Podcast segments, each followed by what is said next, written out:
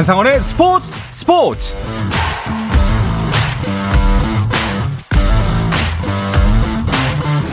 스포츠가 있는 저녁 어떠신가요? 아나운서 한상원입니다. 오늘 하루 이슈들을 살펴보는 스포츠 타임라인으로 출발합니다.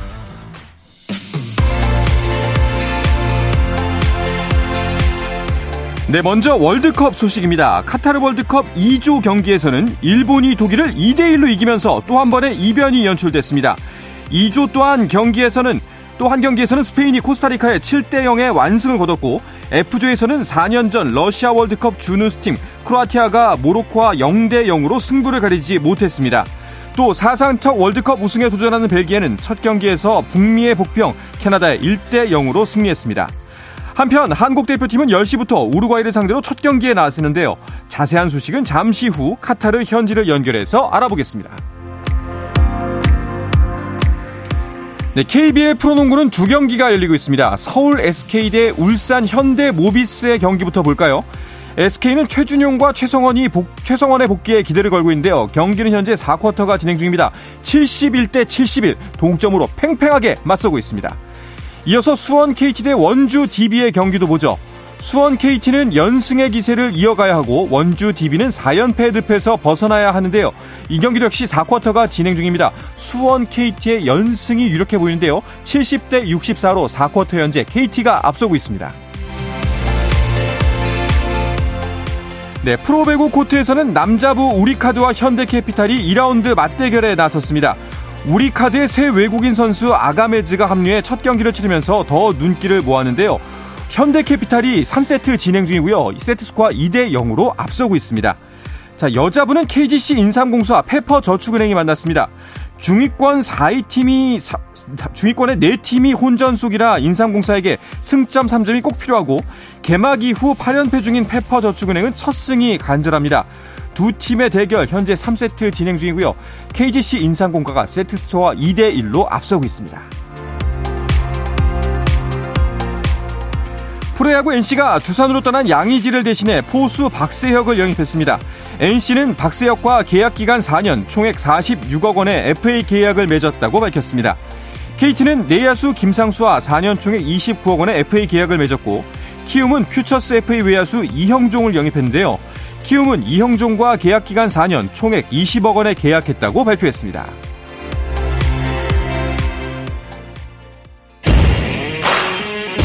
안녕하세요. 한국 축구 대표팀의 골문을 책임졌던 골키퍼 김병지입니다. 다시 월드컵의 시간이 돌아왔습니다. 승부차기 같은 승패의 짜릿함과 극장골 같은 승리의 감동을 전합니다.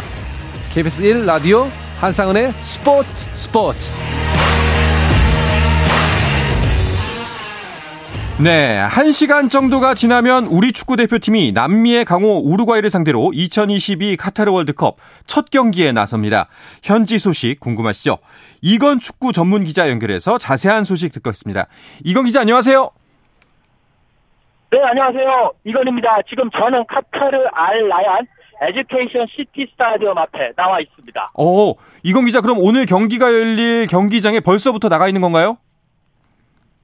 네, 그렇습니다. 경기 시작한 4시간 전에 도착을 해가지고요. 이곳에 붉은 악마들이 또 많이 모여서 어, 응원가를 부르면서 행진을 했습니다. 그 행진부터 시작을 해서 계속 어, 경기장에 들어왔고 이제 경기장 앞에서 또 많은 또 팬들의 응원가와 팬들의 응원 소리, 함성 소리와 함께 지금 어, 경기를 기다리고 있습니다. 그렇군요. 어, 현지 날씨도 궁금하거든요. 날씨에 영향을 좀 받을 것 같은데 오늘 날씨 어떤가요? 자, 오늘 날씨가요, 지금 이제 낮, 어, 3시를, 3시가 다 돼가는 2시 34분인데요. 네. 어, 그러면서 약간 기온은 34도, 33도 정도 됩니다. 하지만 네. 오후 4시에는 기온이 살짝 더 떨어질 것 같고요. 그리고 여기가 에어컨이 많이 나오는 구장이기 때문에 선수들이 뛰에 있어가지고는 한 20, 한 5, 6도씨, 3, 4도씨로 떨어진다고 그래요. 그래서 선수들이 뛰기에는 별 지장이 없는 정말 축구 오늘 월드컵 첫 이번 월드컵 첫 승하기 좋은 날씨다. 라고 보시면 될 것 같습니다. 그렇군요. 자, 우루과이전 우리나라의 첫 번째 경기입니다. 손흥민 선수의 출전 여부가 가장 큰 관심사였는데 어제 벤투 감독 인터뷰에서는 출전이 가능하다라고 밝혔어요. 네, 그렇습니다. 어제 이제 벤투가 파울로 벤투 감독이요.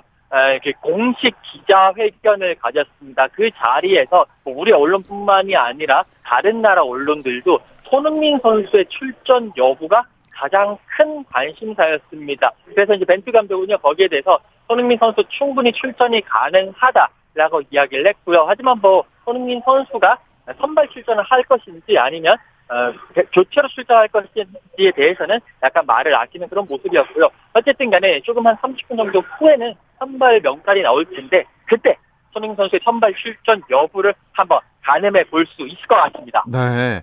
이제 한 30분, 그러니까 우리나라 지금 대한민국 시각으로 9시면은 출전 명단이 공개가 되는 거군요.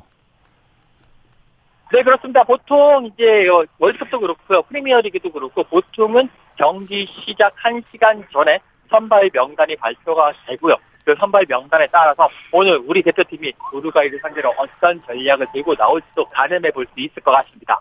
네. 자, 그래도 우리가 예상은 한번 해볼 수 있을 것 같은데요. 선발 라인업. 이건 기자가 예상하는 선발 라인업은 어떤가요? 어, 일단은 손흥민 선수가 저는 선발로 나설 것 같다라는 가정 하에 말씀을 드리면 네. 4, 2, 3, 1 전형을 쓸 것 같고요. 네. 이제 이 김승기 선수가 골문을 지키고 폭백에는 김영권 선수와 그리고 그 김민재 선수가 센터백을 하고 있는 가운데 양쪽에는 어, 김태환 선수라든지 그리고 김진 선수가 나설 것 같습니다. 그리고 허리에는 허리 구성이 어, 정우영 선수, 황희범 선수, 이재성 선수 정도가 되지 않겠느냐 네. 예상을 하고요. 손흥민 선수가 왼쪽 날개로 나서고 오른쪽에는 이제 뭐 여러 어, 권창훈 선수라든지 아니면 뭐 이재성, 아, 다른 선수라든지 이런 선수들이 좀 나설 수 있을 것 같고, 최전방에는 황희찬 선수가 나서면서 뭔가 4, 2, 3, 1 혹은 4, 하나, 4, 하나 전형적으로 나서지 않겠느냐 라고 조심스럽게 예측을 해 보도록 하겠습니다. 네. 황희찬 선수는 이제 아무래도 몸 상태가 좋지 않기 때문에 나오지, 나오기 어렵지 않을까라는 또 예상이 있거든요. 만약에 못 나오게 네, 된다면. 이 공백은 어떻게 메꿔야 될까요? 아, 네, 황희찬 선수 일단 어제 벤투 감독이 오늘 경기는 못 날 것 같다라고 얘기를 했고요. 네. 황희찬 선수가 측면에서 정말 저돌적인 돌파로 아, 측면 수비를 분산하는 역할을 하는데 이 황희찬 선수가 못 나오기 때문에 어, 나상호 선수라든지 아니면 이재성 선수를 그쪽으로 돌린다라든지 어, 이런 식의 카드를 통해서 조금 어, 새로운 대비책을 들고 나오지 않겠냐라는 것이 지금 이곳 현지의 시각입니다. 그렇군요. 우루과이 입장에서도 우리나라를 상대로 반드시 승리를 챙겨야 하기 때문에 최정예를 내보낼 텐데요. 우루과이에게 만약에 변수가 있다면 어떤 부분일까요? 아, 지금 일단 우루과이 같은 경우에는요. 계속 지금 아시아 팀이 어, 사우디아라비아도 아르헨티나를 이기고 그리고 또 일본도 독일이 이겼기 때문에 방심은 금물이다라는 생각에 열심히 정신적인 그런 부장을 한 상태고요. 여기에 손흥민 선수를 막을 수비수로 아, 아라오 선수가 지금 계속 부상당하고 이런 부분들이 있기 네. 때문에 아라오 선수 대신에 고딘 선수가 어, 선발로 나설 가능성이 있다. 그 부분이 가장 큰 변수가 될 것 같습니다. 그렇군요. 아, 좀 남미 팀이니까 그 남미 사람들 특성답게 좀 방심을 해도 괜찮을 것 같은데 말이죠. 자, 우리도 일본처럼 어제 진짜 일본이 어, 또 다른 이변을 만들어냈습니다. 이변의 주인공 오늘은 우리가 됐으면 좋겠는데 말이죠. 네, 그렇습니다. 어, 말씀드린 대로 사우디아라비아가요. 일단은 아르헨티나를 어, 누르면서 첫 번째 이변을 만들어냈고요. 어제 일본이 독일에게 2대1 역전승을 거두면서 두 번째 이변을 만들어냈습니다. 그렇기 때문에 지금 많은 어, 팬들과 많은 언론들이 아시아의 어, 용, 용 중에 한, 한 팀인 이 대한민국을 주목하고 있고요. 이번에는 대한민국까지 이를 낼 가능성이 있다라고 크게 어, 주목을 하고 포커스를 맞춰놓고 있는 상황입니다. 그렇군요. 이건 기자는 현장에서 독일 대 일본 경기 보셨다면서요? 네, 그렇습니다. 어제 이제 독일과 일본 경기 어, 칼리파 인터내셔널 스타디움에 가서 직접 보면서 취재를 했는데요. 일본 대표팀 어, 첫 골을 내주면서 페널티킥으로 내주면서 끌려갔었습니다만 그 이후에 어, 많은 그 교체 카드를 통해서 미나미노 타쿠미 선수라든지 어, 이타, 이타라마 선수라든지 이런 선수들을 넣으면서 상당히 좋은 모습 보였고 결국 9골을 집어 넣으면서 어, 2대1 승리를 거뒀고요. 경기가 끝난 후에 이 미나미노 선수가 한국 취재진들하고도 만나가지고 내일 한국도 이겼으면 좋겠다. 라고 이야기를 했고요. 우호 선수도 아, 황희찬 선수랑 결친, 아, 이강인 선수랑 친하다. 그렇기 때문에 승리를 했으면 좋겠다. 라고 말을 했습니다. 그렇군요. 아, 진짜 독일이 아시아 국가에게 월드컵에서 2연패입니다. 그러고 보면. 네, 네, 그렇습니다. 그 독일이 지난번 그 2018년 러시아 월드컵에서 아시아 국가 우리 한국에게 마지막 조별리그 마지막 경기에서 0대 2로 졌고요. 그 다음 가진 경기가 바로 일본과의 경기였는데 1대 2로 졌습니다. 그러면서 어, 이 독일 앞으로 동아시아, 뭐 중국은 또 이스트 에이지아 신드롬 이런 것을 겪을지도 모른다라는 여러 가지 그런 반응들도 계속 나오고 있습니다. 네, 카타르 현지에서 이건 기자 연결해서 지금 현지 상황 듣고 있는데요. 지금 운동장 뒤편에서 벌써 이제 음악 소리와 응원 소리가 점점 들려오는 것 같습니다. 벌써부터 이제 경기를 앞두고 예열이 되고 있는 것 같아요. 네, 그렇습니다. 지금 제 바로 뒤쪽에 노악대와 함께 많은 우리 팬들이 대한민국을 외치면서 덩실덩실 춤을 추면서 지금 경기장 한 바퀴를 돌고 있습니다. 그렇기 때문에 분위기도 상당히 끌어올라오고 있고요. 우루과이 그 팬들보다도 우리 팬들의 열정이 더 대단하거든요. 계속 제가 걸어오면서도 우리 팬들 계속 대한민국 노래와 필승풀이한 노래를 부르면서 이 대표팀에 큰 힘을 실어주고 있는 그런 상황입니다. 알겠습니다. 자, 이제 경기를 앞두고 있는데 마지막으로 대한민국 대 우루과이의 경기 이건 기자의 예상 한번 드리면서 마치도록 하죠. 네, 어, 객관적인 전력에서는 우리가 그렇게 이기기는 쉽지는 않습니다. 하지만 우리가 어떤 민족입니까? 정말 우리가 끈끈과 끈기의 민족 아니겠습니까? 경기에서 계속 은근과 끈기를 가지고 버티고 버틴다면 최후의 2분에 골을 넣어서 1대0 아니면 2대1로 승리를 할 것이라고 예상을 해보겠습니다. 알겠습니다. 이건 기자의 바램대로 이루어지길 현지에서 크게 응원해 주시기 바랍니다. 오늘 연결했습니다. 고맙습니다. 네, 감사합니다. 네, 월드컵 리포트 카타르 현지에서 이건 축구 전문 기자와 함께했습니다.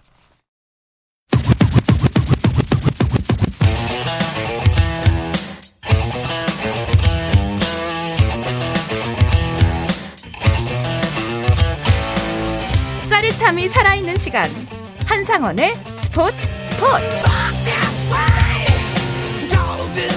네, 카타르 월드컵 이야기 좀 더 이어가 보겠습니다. 중앙일보의 김지한 기자와 함께합니다. 어서 오십시오. 안녕하세요. 자, 방금 따끈따끈하게 우리나라 오늘 공격, 아, 오늘 경기에 나설 대표팀의 엔트리가 발표가 됐습니다. 네, 베스트 11이 네, 조금 전에 막 네, 발표가 됐는데요. 4하나 4하나 이제 전술로 네. 예, 출전을 합니다. 그래서 어, 최전방 공격수의 황의조 선수가 네. 예, 선발 출격을 하고요. 왼쪽 날개 공격수의 손흥민 선수 출격합니다. 네. 그리고 오른쪽 측면에는 나상호 선수가 어, 이제 나설 예정이고요. 그리고 이제 이선 공격 자원의 이재성, 황인범 선수가 네. 나섭니다. 그리고 수비형 미드필더의 정우영 선수 출격하고요. 그리고 포백 자원에는 왼쪽부터 김진수, 김민재, 음. 김영권, 김문환 선수가 네. 나섭니다. 그리고 골키퍼 장갑 정답은 김승규 선수가 어, 차고 경기에 나섭니다. 그렇군요. 어떤가요? 지금 먼저 일단은 그 엔트리 이야기부터 해야 될 것 같은데 네. 엔트리를 보셨을 때의 그 드는 생각 일단 손흥민 선수와 김진수 선수의 출격은 굉장히 반갑습니다. 네. 아무래도 두 선수가 이 준비하는 과정에서 워낙 또 이 부상 같은 그런 우여곡절이 있었고요. 그런데 그 경기 이제 첫 경기를 앞두고서 이렇게 정상적인 컨디션을 갖고 선발 출격을 하게 된 점, 음. 어, 이 부분은 굉장히 좀 고무적인 그런 부분이라고 볼 수 있겠고요. 다만 그 어제 벤투 감독이 황희찬 선수를 이제 선발 출격하기 좀 어렵다. 그러니까 네. 이번 이 우루과이전에는 투입할 수 없다라고 이제 표현을 하면서 이 오른쪽 측면에 과연 누가 나설지 이게 굉장히 관심사였거든요. 이 황희찬 선수의 어 이제 대체 자원으로 나상호 선수가 음. 어 이제 투입이 되는데 과연 이 손흥민 또 그리고 이 황인범, 김민재 이 척추 라인에 맞춰서 이 나상호 선수가 과연 또 어떤 퍼포먼스를 보여줄지 그리고 황희조 선수가 최근에 소속팀에서의 이 경기력이 좀 다소 좋지 않았기 때문에 그렇죠. 예, 과연 이 황희조 선수가 이 첫 경기에 부담을 털고서 또 어떤 모습 보여줄지 어, 이게 굉장히 또 관건이 될 것 같습니다. 사실 황희찬 선수의 공백이 생기면서 이 자리에 누가 들어갈 것인가 이제 권창훈 선수냐 나상호 선수냐 그리고 혹은 이강인이 들어갈 수도 있지 않을까라는 네. 예측도 있었거든요. 그랬죠. 예, 근데 나상호를 선택한 것은 어떻게 바라봐야 할까요? 일단 벤투 감독이 워낙 이 나상호 선수에 대한 신뢰도가 굉장히 컸고요. 뭐 아무래도 이 준비하는 과정 에서 뭐 여러 가지의 어떤 상황들을 아마 점검을 했을 것입니다. 특히나 이 우루과이의 어, 이제 수비진이 어떤 뒷공간을 노리는 그런 어떤 부분에서 뭐 권창훈보다는 나상호가 조금 더 적합하다. 뭐 이렇게 지금 어 이제 해석이 이제 되고 있는데요. 어 지금 우루과이 같은 경우에도 조금 전에 막 같은 시간에 지금 네. 이 베스트 11을 또 발표를 했습니다. 뭐 누니에스라든가 수아레스, 벤탄쿠르, 발베르데, 디에고 고딘 이런 주축 자원들이 전부 출전을 하게 됐거든요. 네. 어, 이런 또 이 수비 자원을 이제 과연 이 나상호 선수가 이 측면에서 특히나 이제 어떤 어떤 퍼포먼스를 보여줄지 어, 좀 관심 있게 지켜봐야 하겠습니다. 자, 이제 엔트리를 보면은 사실 물론 어, 우여곡절이 좀 있었습니다. 손흥민 선수의 부상 그리고 뭐 황의조의 부진 그리고 또 이제 황희찬 선수가 부상해서 공백을 느낄 수밖에 없었고 하지만 그래도 그동안의 역대 월드컵 멤버들과 비교해도 절대 밀리지 않는 굉장히 탄탄하고 강력한 전력이잖아요. 아시아에서는 이 정말 손흥민 예. 그리고 김민재 이 두 선수만 놓고 봐도 정말 역대 가장 눈부십니다. 음. 그러니까 손흥민 선수의 몸값은 7천만 유로, 그러니까 우리 돈으로 약 950억 원 가량이나 되고요. 김민재 선수의 가치도 역시 3,500만 유로, 그러니까 한 480억 정도니까, 그러니까 이두 선수가 아시아에서 몸값만 놓고 보면은 다 1위, 2위를 다투는 음. 그런 선수들입니다. 여기에다가 기본적으로 4년간 이 손발을 맞춰왔던 벤투호잖아요. 네네. 뭐 손흥민, 황인범, 또 이재성, 김민재로 이어지는 아까 제가 잠시 소개를 해드렸지만은 이른바 이 척추 라인이 어 그동안에 잘 이렇게 4년 동안 다져왔던 그런 어떤 모습들이 있었기 때문에 누구보다 어, 어느 때보다 정말 든든한 전력을 자랑하고 있다고 자부하고 싶습니다. 그렇죠.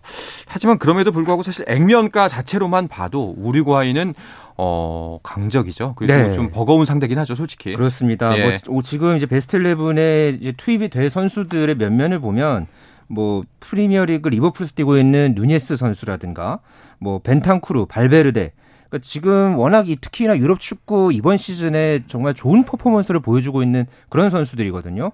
특히나 이 볼 배급을 담당하고 있는 이 벤탄쿠르 그리고 발베르데의 폼이 워낙 지금 좋은 상태이기 때문에 네.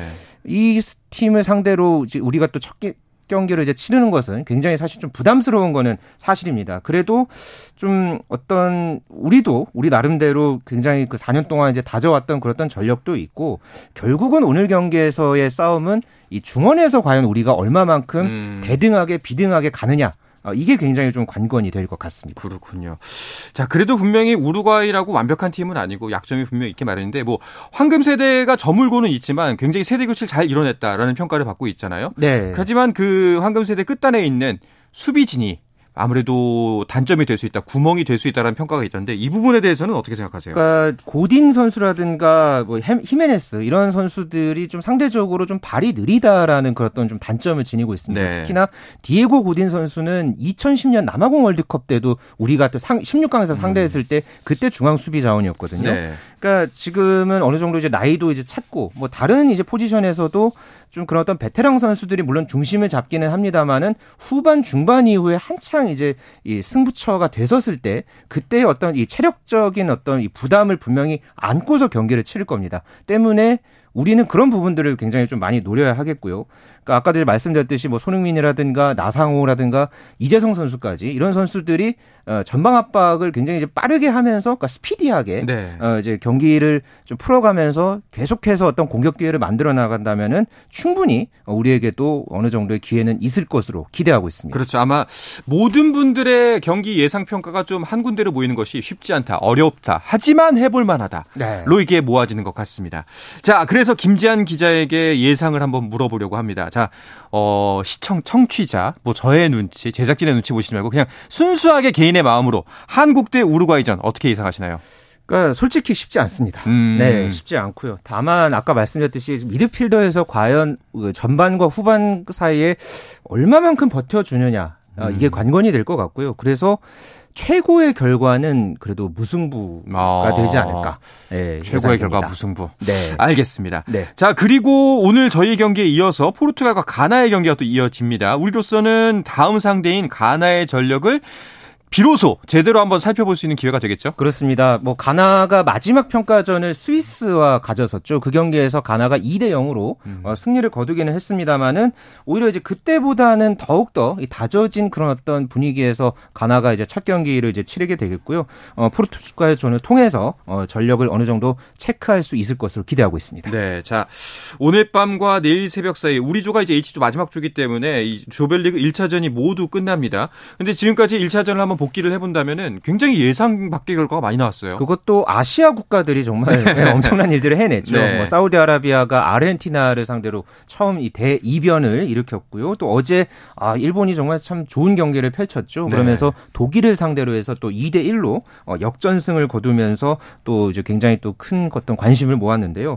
또 특히나 이번 경기 이번 월드컵을 조금 그 1차전만 놓고 보면 좀 한 번 이 골이 터질 때 정말 많이 터집니다. 어. 뭐 잉글랜드 가 이란을 상대로 6대 2로 이긴 경기라든가 뭐 잠시 후에 소개를 해드리겠지만은 스페인이 코스타리카를 상대로 해서 7대 0으로 이제 음. 승리를 거둔 경기라든가 뭐 프랑스도 호주를 상대로 해서 4대 1로 승리를 거뒀죠. 그러니까 한 경기에서 무승부를 거두면은 뭐 0대 0 승부가 조금 많이 나오는 반면에 네. 예, 반, 좀 다른 이제 골이 나오는 경기에서는 최소한 다섯 골 이상 안팎의 그런 골이 터지는 부분 이런 부분은 굉장히 이번 이 카타르 월드컵 1차전에서 나온 좀 이 새로운 어떤 풍경이다 볼 수 있겠습니다. 그렇군요. 와 근데 정말 어제 독일 대 일본의 경기는 많은 분들이 보시면서 깜짝 놀라셨을 것 같아요. 사실 평소 같으면은 우리의 이제 뭐뭐 고정관념상 네. 일본에 응원하기 쉽지 않은데 어제는 응원하게 되더라고요. 어제는 독일이 네. 일단 전반전에 뭐 물론 이제 공세를 계속 펴기는 했는데 그러니까 일본이 이제 그 사이에 굉장히 잘 버텨줬고요. 네. 후반 들어서 조금 독일이 약간 그 일본을 조금 이게 얕보는 그런 어떤 그렇죠. 모습들이 있었죠. 예. 그러다가 이제 일본이 이제 중반 그러니까 후반 중반 이후에 교체 투입을 이제 교체 카드를 성공을 시키면서 또 두 골을 넣었고 그 이후에 독일이 계속 공세를 펴기는 했습니다만은 일본이 끝까지 잘 버텨 주면서 결국은 이제 일본이 이제 승리를 거뒀는데요. 경기가 끝나고 나서 또 특히나 이 독일 이제 측에서 굉장히 좀 이 화제를 모으는 그런 어떤 모습들이 있었죠. 뭐 독일 이제 어, 감독이 어 이번 경기에 대해서는 뭐 변명의 여지가 없다. 그러니까 패배를 인정하는 음. 그런 모습도 있었고요. 이 특히나 이 분데스리가 사무국 있죠. 이 자국이 이제 독일이 졌으니까 거기에 대해서 좀, 좀 여러 가지로 뭐 슬퍼하는 뭐 그런 어떤 반응이라든가 이런 게 있을 텐데 이 일본 선수들의 득점 장면을 공식 SNS에 올렸습니다. 그러면서 어. 고맙습니다. 그러니까 그거를 일본어로 이제 아리가또 고자이마스를 네. 어, 같이 또 SNS에 올리면서 네. 아낌없이 그렇게 축하하는 그런 어떤 모습이 돋보였는데요. 어. 그만큼 일본 현재 대표팀의 26명을 보면은 그 중에서 8명이 분데스리가에서 뛰고 있습니다. 네. 약간 그런 부분들을 조금 이제 참고해서 이제 일본 선수들을 향해서 이제 축하 인사를 건네는 그런 어떤 반응도 어, 상당히 좀 돋보이더라고요. 뭐 축하도 있지만 본때를 보여줘서 정신 바짝 차리게 해줘서 고맙습니다. 뭐 네. 이런 의미도 네. 있지 않을까 싶기도 한데요. 네. 근데 이번에 이번에 그 1차전 경기들을 쭉 보니까 약간 그런 느낌이 들었어요. 어, 어떤 맞춤 전술을 짜오느냐에 따라서 경기 결과, 물론 액면가를 떠나서 현장 경기 상황에 따라 어떻게 변할 수가 있다라는 걸 보여주는 것 같아요. 네. 그러니까 주도권 싸움은 사실 이번 월드컵에서는 적어도 1차전에서만큼은 크게 의미가 없었다. 뭐 이렇게 음. 좀 정리를 해볼 수 있겠는데요. 그만큼, 그러니까 많이 뛰면서 또 계속해서 이제 전방 압박을 하면서 상대 팀을 이제 괴롭히다가 결정적인 순간 한 두세 번에 이 사우디아라비아와 일본이 이제 골을 그렇게 이제 넣고 이제 승리를 거뒀잖아요. 특히나 뒤지고 있는 상황에서 그것을 뒤집은 그런 어떤 이 면모들도 굉장히 좀 돋보였고요. 그런 어떤 부분들이 어떻게 보면은 우리나라가 이제 한 시간 정도 이제 뒤에 우리나라가 이제 첫 경기를 치를 텐데 우리에게 굉장히 주는 메시지도 그런 만큼 좀 크지 않나. 아, 그렇게 좀 생각을 해봅니다. 네. 자, 한번 1차전을 한번 쭉 복귀를 한번 간략하게 해볼까 합니다. 어, 일단은 먼저 스페인. 이쪽도 충격이었습니다. 아, 7대0. 네. 당연히 뭐 스페인이 이길 수 있다라고 생각을 하지만 7대0 대승까지는 누구도 몰랐거든요. 그것도 코스타리카가 예. 슈팅이 없었습니다, 어제. 아. 네. 그러니까 스페인이 말 그대로 전반 초반부터 후반 거의 끝날 때까지 매, 그러니까 거의 매 순간마다 공격 상황만 생기면은 뭐 거의 계속 슈팅을 하고 그러면서 이제 7골을 터트린 그런 결과 결과를 낳았는데요. 특히나 이 골을 넣은 선수들 중에서 이 가비 선수가 있습니다. 네. 바르셀로나에서 뛰고 있는 선수인데 이 선수가 만 18세 110일의 기록에 음. A매치 그것도 월드컵에서 또 이렇게 골을 터뜨렸습니다. 이게 펠레 다음으로 월드컵에서 이 역대 세 번째로 어 이제 가장 어린 나이에 터뜨린 그런 어떤 골이라는 점에서 어, 굉장히 좀 눈길을 모았는데요. 그러니까 스페인이 지금 이 세대 교체기에 이번 이 월드컵에 이제 도전을 하고 있거든요. 굉장히 또 이 신구 조화가 잘 돼 있는 네. 이렇던 분위기에서 일단 첫 경기를 아주 기분 좋게 승리로 장식해냈습니다. 알겠습니다. 자 이번 월드컵을 보면은 뭐 대회 좀 특이점 혹은 변수라고 할 수 있는 것들이 이제 자동 반자동 옵사이드 시스템 네. 이 부분도 굉장히 좀 많이 영향을 미치는 것 같아요. 이게 한 3년 정도 연구 끝에 이번 이 어. 월드컵에 이제 선보였던 있었다고 하는데요. 그러니까 이게 인공지능이 그러니까 선수들 이제 뛰는 그 어떤 모습과 또 공의 위치를 실시간으로 이제 확인을 하다가 옵사이드 반칙이 딱 나오면은 네. 거기서 이제 바로 어 그 순간에 옵사이드 반칙 여부를 이제 판단을 해서 심판 측에 이제 전달을 하는 예, 그런 시스템인데 이게 이번 경기 이번 대회에서 정말 큰 변수였죠. 그 음. 아르헨티나와 사우디아라비아 경기에서도 뭐 메시 선수의 골이 옵사이드 판정 받았던 그렇죠. 게 바로 이제 그 상황이었고요. 뭐 어제 이 독일과 일본과의 경기에서도 이게 또 작동이 됐었습니다. 네.